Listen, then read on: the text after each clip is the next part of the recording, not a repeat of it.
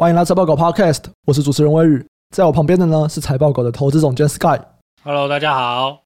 你们现在听到的是财报狗 Podcast 每周财经时事放大镜的单元哦。每个礼拜五的早上啊，我们都会来聊一聊这周股市的重大消息、各个产业的趋势，以及分享我们的看法。那其实这礼拜，诶，整个台股都在大跌嘛，讲真的，没有什么特别的产业消息，因为相关的风险可能在过去好几周我们大家都聊过了，然后整个下跌可能要注意的东西也都聊过了。我们今天可能就再来讲一个新的产业啊，就是这个零售销售下滑导致的，就是电竞这个产业，其实也是下滑蛮多的哦。因为去年啊，在疫情爆发下，大家只能在家里面就是玩游戏嘛。你看现在有很多财经网红，对，他们都是组队玩游戏，都没有揪我们啊，我们就边缘人呐。然后在去年呢，引发的这个电竞或者是桌机组装的这个需求就非常的高，它不是常态啊。所以相关的个股啊，虽然他们有高值利率这个题材。但是在现在欧美的疫情逐步解封的这个状况下面，相关产业它的成长率很难维持，所以其实基本上都是从高基期迈入衰退哦。比方说三零三二的伟讯、三三二五的旭品跟六二七六的安泰克这几间公司啊，他们都是在去年营收创下了历史新高，或者是近十年的新高。可是如果我们再看现在，他们已经连续两三个月的营收都是衰退的状况哦。那尤其像旭品啊，它现在累计的营收年增率是负的三十一趴，哇！今年到现在其实整个营收是衰退蛮多的。所以虽然说他们殖利率都很高，可能都有八趴到十趴，可是因为就是去年的高基期，现在已经可以看到今年的表现可能没有很好，因为都在衰退了。其实这些电竞的相关的类股啊，去年就是一个 super cycle 啊，可是去年对电脑相关来说好像都是 super cycle 啊。PCNB 啦，嗯，对，所以其实大家的这个获利状况都非常好啊。像是这种电竞，其实是比较呃 volatile 吧，我觉得很难每一年都买一个新的机壳呢。每一年要买一个新的这个电源供应器，然后买一条会发光的 DRAM，每一年都买啦。对啊，你要换机，总有个需求的点，或者是说，哎，什么让你这个突然想要有这个购买的欲望了嘛？那通常看起来是出一个新的游戏。对对，或者是出一个新的这个配备，然后让你很想换嘛。既然都要把这个整个壳都拆开了，那你就是再去换这些有的没有的，就是周边产品嘛。就过往来看啦，其实电竞这个也都是有点循环吧，就是一个 product cycle，就是产品循环啦。对啊，刚刚其实少讲一个哦，刚刚没有讲耀月嘛，对不对？嗯，对，刚刚没有讲耀月，竟然忘记我们这个电竞股的耀月，电竞股的 IC 设计呢。虽然说它没有 IC 啊。但它没有工厂，它都是设计的。从五月开始，年增率也是大幅下滑啦。当然是对应去年是大幅上升嘛。其实这个电机类股的这个走势都很一致啦，营收跟股价走势都是我们之前一直提到的嘛，就是 NB 的下修，然后这些 PC 这些大家去年都买够了嘛。其实去年一次爆发完以后，诶，那今年看起来就是一来是高基期，二来是。这东西不是一个每年都会换的东西啦，所以看起来这个销售下滑的幅度就非常的惊人，就是了。哎，我问一下哦，在以往啊，电竞这个产业它会有一个固定的循环吗？还是就像你刚刚说的，可能它是以游戏为主？当我今天出来了一个游戏，然后可能要求的性能比较高，这时候就会引来一波换机潮。它会有明显的循环特性吗？不是游戏啦，其实是显卡啦。哦，不知道大家也有没有在追踪这个显示卡？最近好像某个网络上的差价屋突然买到显示卡了，所以这个乡民非常的愉悦。但是对我们来说，如果你是有在关心这个行业，哎，这个显示卡这个东西是可以炒的呢。新的显示卡这个东西出来，大家不一定买得到啊，就会囤货居奇嘛。在零售通路突然可以单买到卡，这就告诉大家，嗯，这个需求看起来是有在减缓的。总归来说，这推出新的显卡啦，新的功能嘛。就是会带起周边电竞的需求了，我是这样看啦，但也有可能也是有游戏的带动嘛。对，显卡的那个换机啊，可能会驱动你要换新的风扇啊，你就会想要换一下这个整台主机就换一下嘛，啊，整台主机换一下，你就换那个 power 啊，那些机壳啊，你都换一些新的嘛，对不对？所以这个会有一些连带的效果吧，至少过去几次看起来是有这个相关性的啦。好，那么上面讲完这个电竞产业啊，因为这周实在是没什么好讲的，那接下来就来聊一聊八卦好了。这个 Michael Burry 这个大卖空的男主角，最近新的一个十三 F 出来嘛，然后里面就有揭露说他有去买放空 ARK 的选择权。哎，这个其实蛮有趣的，因为放空 arc 嘛，所以叫 short arc，就 S ARK 这样，念起来就是 suck，对啊，suck，对，就是 suck，错，很喜欢玩谐音。在这个十三 F 公布的当天呢、啊，这个木头姐 Catherine Wood 她马上就要发 Twitter，当然是为自己在做一些辩解嘛。其中她就有提到说，Michael Burry 啊，在金融海啸的时候，根据了基本面做了很出色的判断啊，就是他可以事先的看到了这个次级房贷引发的灾难，他觉得很厉害。可是他应该不懂什么是创新，他不懂什么叫做指数型的成长，不懂创新带来的投资机会。哇，就是有点在讲说，哎，Michael Burry 你根本就不懂这些成长股，好不好？那我觉得这个对 Michael Berry 讲，我觉得有点奇怪了，因为其实在价值投资圈的确是比较少看成长股，没有错。可是 Michael Berry 其实算是比较异类的一个人，他应该是最早说不要害怕买科技股，因为其实以前我们都知道巴菲特不买科技股嘛，在他买苹果以前，大家都说巴菲特不买科技股。而其实 Michael Berry 是最早开始讲说，你看得懂的东西你就可以买。他在一九九八年他就买了苹果跟 Oracle，那这两个都是科技股嘛，所以今天 Catherine Wood 要说他不懂成长、不懂创新，我觉得有一点奇怪了，我觉得不太合理。然后我们的朋友简贝人 Frank 也有去发一篇动态嘛，他不是讲说 Michael Burry 放空 ARK，他是在讲放空特斯拉这件事情。那也是因为前几天啊，Moody Water 发了一个讯息哦，他们就说他们放弃放空特斯拉了，他们特斯拉的这个放空部位摆了非常非常久，他们说他们放弃了，主要原因是因为他低估了 Elon Musk 吸引股东还有筹资的能力，就 Elon Musk 只要一喊的话，大家都会给他钱。那他低估了这个东西，所以他要放弃放空这个。他有提到说，这可能像 DCF 评价的缺点，因为 DCF 看的是未来的现金流。价值投资啊，我们都在讲价格跟价值嘛。那我们一般会说价值可能就是在那边，然后价格就是会波动嘛。我们就是在低于价值的价格去买它。可是我忘记我在哪边讲过，我忘记是 Podcast 啊，还是 YouTube 还是我自己的文章。就其实有时候价格它是会影响到价值的。我们就以特斯拉来说，之前特斯拉不是有那个消息说，他要私有化嘛，然后他消息一讲出来，哇，那股价就被炒超高，然后他就现金增资一波，马上圈到一笔新的钱。其实，在事后，Elon Musk 有承认，在当时特斯拉的现金只够再维持一个月了。换句话说，他们一个月后他们就要破产。如果他这次筹资失败的话，那今天如果不是 Elon Musk 有这么强的群众魅力，不是他有这么强的筹资能力，哎，其实他很可能就要垮了，可能特斯拉就要倒闭了。或者是就要被债权人拿去接手，这样子就不会是现在我们看到的那么好的状况。所以当时的确有 Elon Musk 就是靠他的这个群众魅力，靠他很强的募资能力，让特斯拉活下来。所以有时候这个价格它还是会影响到价值的。募资的这个能力是这真的很困难 哎，我觉得啦，这个是出来讲，有些人就是可以说服你，你就觉得哦，这个人讲了，我觉得应该是对的，我觉得应该明天很棒，对。啊，有一些人讲说哦，这个是骗子，对，所以但通常啦，我自己遇过的啦，很会募资的，啊，讲的让你很想买的，啊，或者很想投资的，啊，哎，其实骗子蛮多的，对，其实骗子蛮强的哦，骗子就是因为你看不出来他是骗子，所以才是骗子啊，对不对？他才会骗到钱啊，这个其实很合理，因为以前做 FA 其实真的很多啦。就是你看到那些其实很多被人家抓去就有名的那种主力或者是这种假账案的那些人啊，如果你真的跟他们碰过面呢、啊，他们是真的有一定的说服力的。如果是真的在当场跟他聊的话，嗯，说实在的，这些人 为了成这个局花了也是不少心思啦。但我们不是说 Elon Musk 是骗子啦，但这种事情就是他只要没倒下了，就是他怎么说都可以啊，对啊。嗯、就像我们的一个朋友 Stanley，他很常说一句话，我很喜欢哦。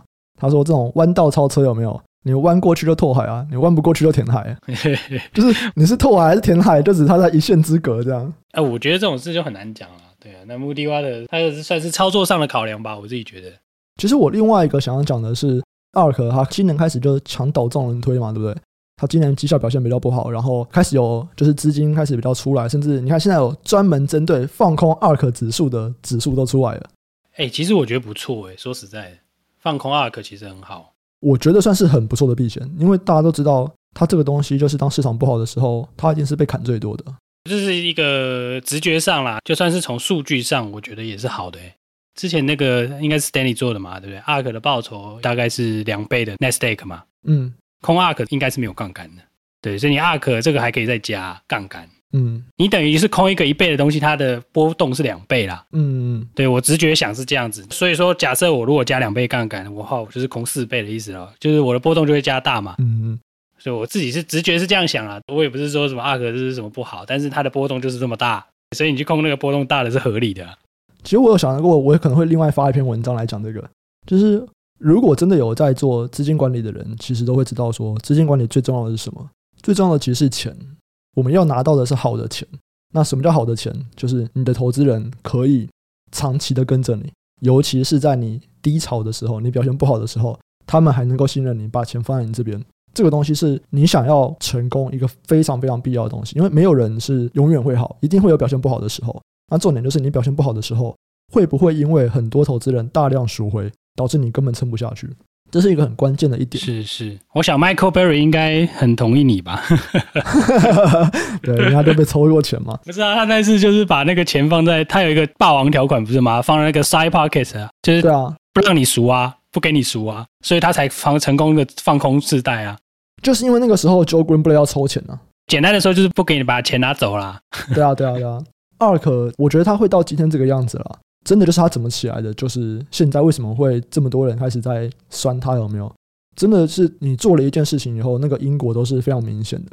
之前有人开 Clubhouse，然后在聊 ARK 的时候，我有聊过这个，就是我们还是要把行销能力跟投资能力分开来看。今天我觉得 ARK 在行销绝对是创新的，那创新点在哪里？创新点在他们非常透明嘛。他们每天去公布他们的目前的持股状态，然后可能定期就会拍一个 YouTube 或者写一个信来跟大家报告说他们买哪些股票，然后为什么，他们对现在市场的看法是什么，非常的透明。这个透明会带来信任，所以会有很多散户去信任他。然后再加上他又讲一个美好的未来嘛，或者是美好的动机，就是我们要投资创新，我们是要科技发展怎么样，就听起来很吸引人。可这个东西其实讲真的就是给散户看的，但我们都知道，其实散户不是好钱的，就是散户的钱就是那种。钱又少，然后又因为他们钱很少，然后又会斤斤计较，所以当他今天遇到一点波动，他马上就会害怕。反而是大户有没有？就是我给你个两三千万，那你今天可能损失个二十趴，哦，没关系，反正两三千万对我来说钱很少，损失个二十趴就是我不太在乎。那这种钱才是真的在做资产管理的人他们会想要比较稳定的钱。那今天 ARK 他们是因为吸引到很多散户，吸引到很多这种比较不属于专业人士的关注。他是因为这样起来的，等他表现不好的时候，他受到的这个影响就会更大。我觉得这都是很明显的因果，在一开始其实就可以看到会有这样的情况。就他如果表现不好，一定就会开始有很多人酸他。那你说那些比较默默无闻的基金有没有？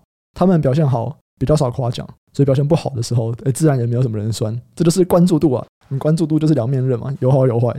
是啊是啊，成也 ETF，败也 ETF 啦，你的意思应该也是这样。嗯。对，因为 ETF 没有办法限制你不要赎回嘛，你要靠就靠啊，你就买嘛，你买了我就得要一直加嘛，对不对？你要卖的时候我就要一直砍啊。他这个其实 Michael Berry 好像讲过 ETF 的缺陷哦，所以这也有可能是他空这个东西的原因。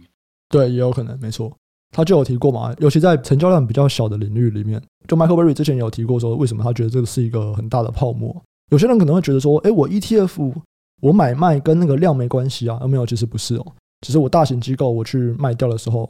它还是跟一般的基金在做申购赎回是类似的机制，应该也是对这个有压住啦。我觉得这个选择其实蛮理性的。对，嗯，真的，因为 Michael Burry 他不是一个很情绪化的人嘛，他都是用很理性的分析去做他的决策。如果大家想要知道 Michael Burry 对于这种指数化基金的泡沫的观点是什么，网络上面其实有蛮多翻译或说明。我记得我很像有拍过一支 YouTube 影片讲这个，所以有兴趣的人可以去看看。好。那最后我们可以 Q&A 回答长一点哦。这 Q&A 的问题也是蛮多的。王建中他问说啊，回答实习生问题那边，我们有提到说所谓长期保护短期的概念嘛？就我们不会因为一个产业它可能下一季表现很好，可是它未来一两年不好，我们就单纯因为它下一季表现很好就去买它。我们会希望长期不错，那短期更好。这种时候是我们觉得很不错的投资机会。所以他说，请问这个长期好有什么标准吗？能不能更具体的解释一下，什么叫做长期看好？这个标准我觉得因人而异啦。其实这跟我们刚刚提到的，就是看你的钱的属性哦。你自己的钱，你的长期可以很长期啊，你可以以复数年为单位。就是我们自己习惯的操作模式，是我的长期可能是以年为单位啦，短期可能是月为单位。你如果是明年看坏，那今年很好。诶，现在这个市场演示给大家看了，今年很好，明年不好。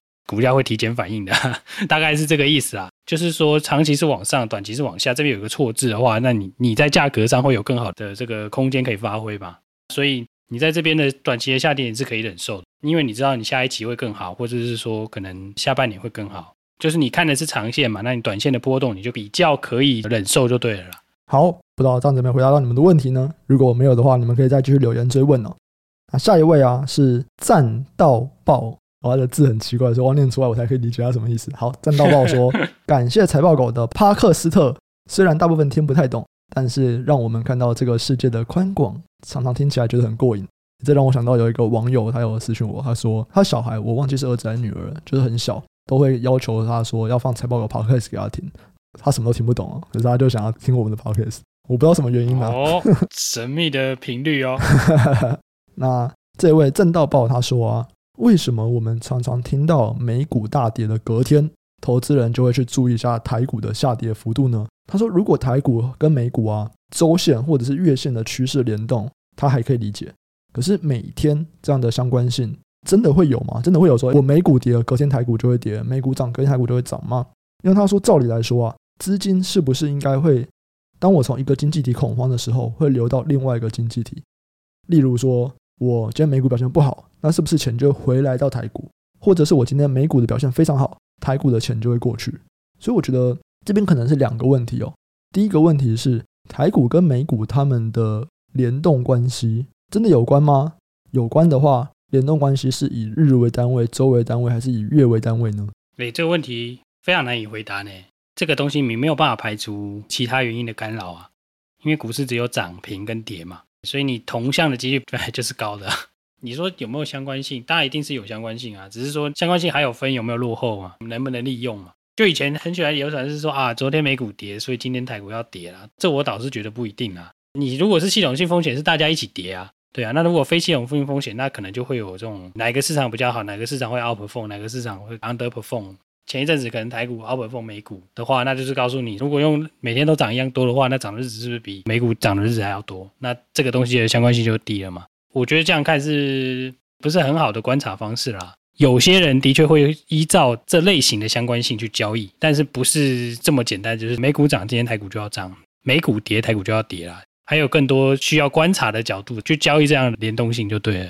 我是没有看过相关的研究啦，那我猜可能也是因为研究这个，就像刚 Sky 讲的，我们可能更重要的是背后的含义。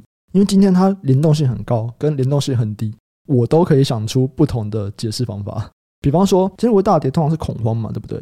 那我觉得恐慌是很容易传染的，也就是当美股恐慌的时候，台股很有可能也会恐慌，因为它很容易传染嘛。所以今天大跌，我觉得诶有可能它会同步的机会比较高，可是也有可能就是单纯不同经济体对于未来成长的展望可能不太一样。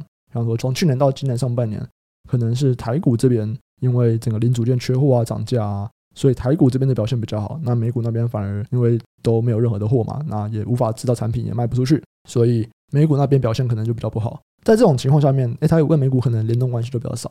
可是如果前面我讲的恐慌，诶，它说不定联动关系就很高。所以我觉得更重要的可能是原因哦。我们还是要去了解说什么原因会导致市场的情绪有变化，或者是他们产业彼此竞争的格局是不是有什么变化。至于你说为什么会常常听到大家在讲说美股大跌，我们隔天就要来看台股哦。那我觉得是因为有很多的这种评论股市的人，不管是名嘴啊、新闻啊。或者是像我们现在这样子，每周都要讲这个，总是要找题材。它只是一个可以讲的点，那重不重要是另外一回事。很多时候讲的点只是因为它好讲，而不是它很重要。对啊，你这个让我想到一个很好笑的，也不能说好笑啦，就是之前疫情的时候啊，COVID-19 这个算是全球的嘛，系统性的风险嘛。大家假日的时候会看以色列拍盘，因为以色列礼拜天有交易，大家会看说哦，这个以色列涨哦，礼拜一应该还行哦。真的真的，大家那时候会看，因为那时候全球股市基本上。三月的时候其实是联动啊，系统性风险其实大家都是联动的，就是有一段时间联动性会突然变超高了，就是那一段时间，然后后来就脱钩了嘛，就看就是哪家钱放比较多，哪一个国家疫情比较小，又不一样了啦，所以这个东西其实相关性是时高时低的啦，嗯，所以很有趣的，对，没有什么一定的准则啦。那正大报还有另一个问题啊，那台股为什么当日同族群的涨跌会同步呢？如果今天是看周线或月线，同个族群同步，它可以理解。但为什么连日内都可以这么同步呢？这是不是代表说台股的筹码面影响会很大？这个不应该说是台股啦。杰西·里佛摩的书，不知道大家有没有看过？我忘记是他哪一本书有写啊，就是它里面有个方法，就是说他觉得这个什么类股是会同涨同跌的嘛。对啊，你看杰西·里佛摩是什么年代的人？所以这不是只有台股哦，哦，还有几本啊，什么股票作手回忆录跟他的股市操盘术啊，反正其中一本吧。他那个方法好像叫什么协力车吧？嗯，对，反正这种类股的应该不是只有台湾啦。撇除这个来看的话，你说这个为什么这个类股大家会同涨同跌？很有可能背后的原因是这个产业都很好，只是说每家公司受惠的程度不一样。没错，对啊，那你如果是一个交易员，你会看到说，好，譬如说龙头涨了。我本来半信半疑嘛，后来看一看，哦，龙头涨了呢，这个有人买单哦。那同样的类股，我可能会去买其他的，受惠程度不一，但是就是诶，他们都会受惠啊。这个产业理应大家都要有一定的程度的涨幅。假设大家在吹的这个利多或者说正面的消息是一致的，是影响整个产业的。随便举个例子好了，被动元件缺货，国巨涨了，很多华新科会不会跟会嘛？对，因为看起来是影响同样的东西，只是程度大小，类似这样的概念呢、啊。如果用今天来看的话，就是哎，晶片电阻听说跌价了，对不对？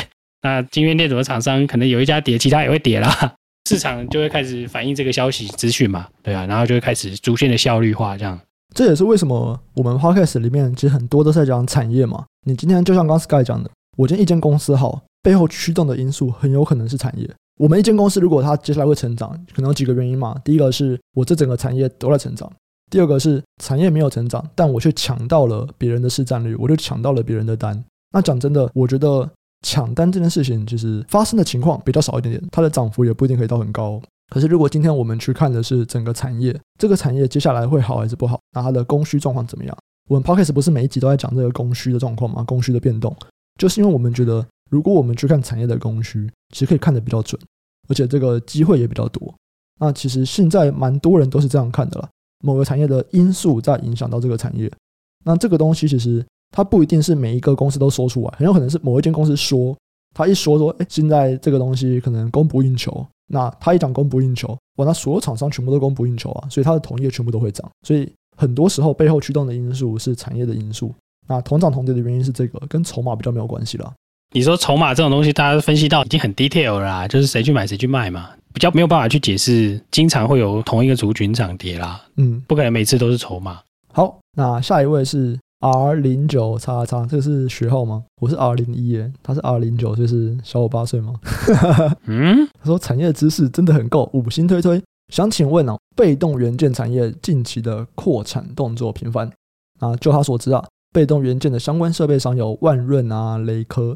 那万润的设备比较着重在台积电以及封测，那也有提供相关的这个被动元件设备啊。那因为资讯比较少，所以他想要问一下 Sky，哎，你知不知道万润在被动元件设备这一块是不是有足够的竞争优势呢？哎，这真是好问题。大家看万润不是看被动元件，这样子会不会直接就告诉你 重点在哪里？他有说万润主要是着重在台积电跟封测啊。只是他想要了解说，那万润的被动元件怎么样？哎，这我就真的不知道了，因为被动元件这次设备涨最多的好像是秦凯啊。嗯，秦凯好像十几二十块涨到三位数吧。哦，我记得啦，如果没记错的话。好，如果知道的人欢迎私讯我，好不好？私讯我，啊啊啊、或者是私讯财报狗粉丝专业都可以。关于这个万润他们在被动元件的设备表现怎么样？我相信知道的人会比较少。你知道万润在哪里吗？我还真的不知道。哦，正在高雄那个海边那样，吹着海风，超远的哦。没有啊，说不定有些被动元件厂商他们有去评估过啊，对不对？这种东西很难去看，就是说它是谁好谁坏啊。我也是这样想。对啊，因为那个就有时候是诶，它比较便宜，CP 值赞哦。对 对啊，这可能是走这个路线的。相关产业的人好不好？欢迎联络我们。以上啊，就是我们这集的内容。那既然这集是聊八卦，我们就来更新一个八卦，就是 Annie 财宝狗的设计师 Annie。这个睡梦投资法的仙姑交到男朋友了，大家恭喜他！哇哦，恭喜 Annie！哇，仙姑终于打到什么仙宫哦！大家 Podcast 留言可以刷起来，恭喜 Annie，好不好？那喜欢的听众朋友记得按下订阅，并且分享给你的亲朋好友。那有任何的问题或回馈啊，都欢迎留言告诉我们，我们会不定期在 Podcast 回答留言区的问题。那如果想要找平台去讨论相关投资问题的，也可以上 Facebook 搜寻财报狗智囊团，我们也会不定期的在社团中分享我们的看法。或者是在 Podcast 内容里面一些延伸的相关资讯。那我们今天这集就到这边，下集再见，拜拜，拜拜。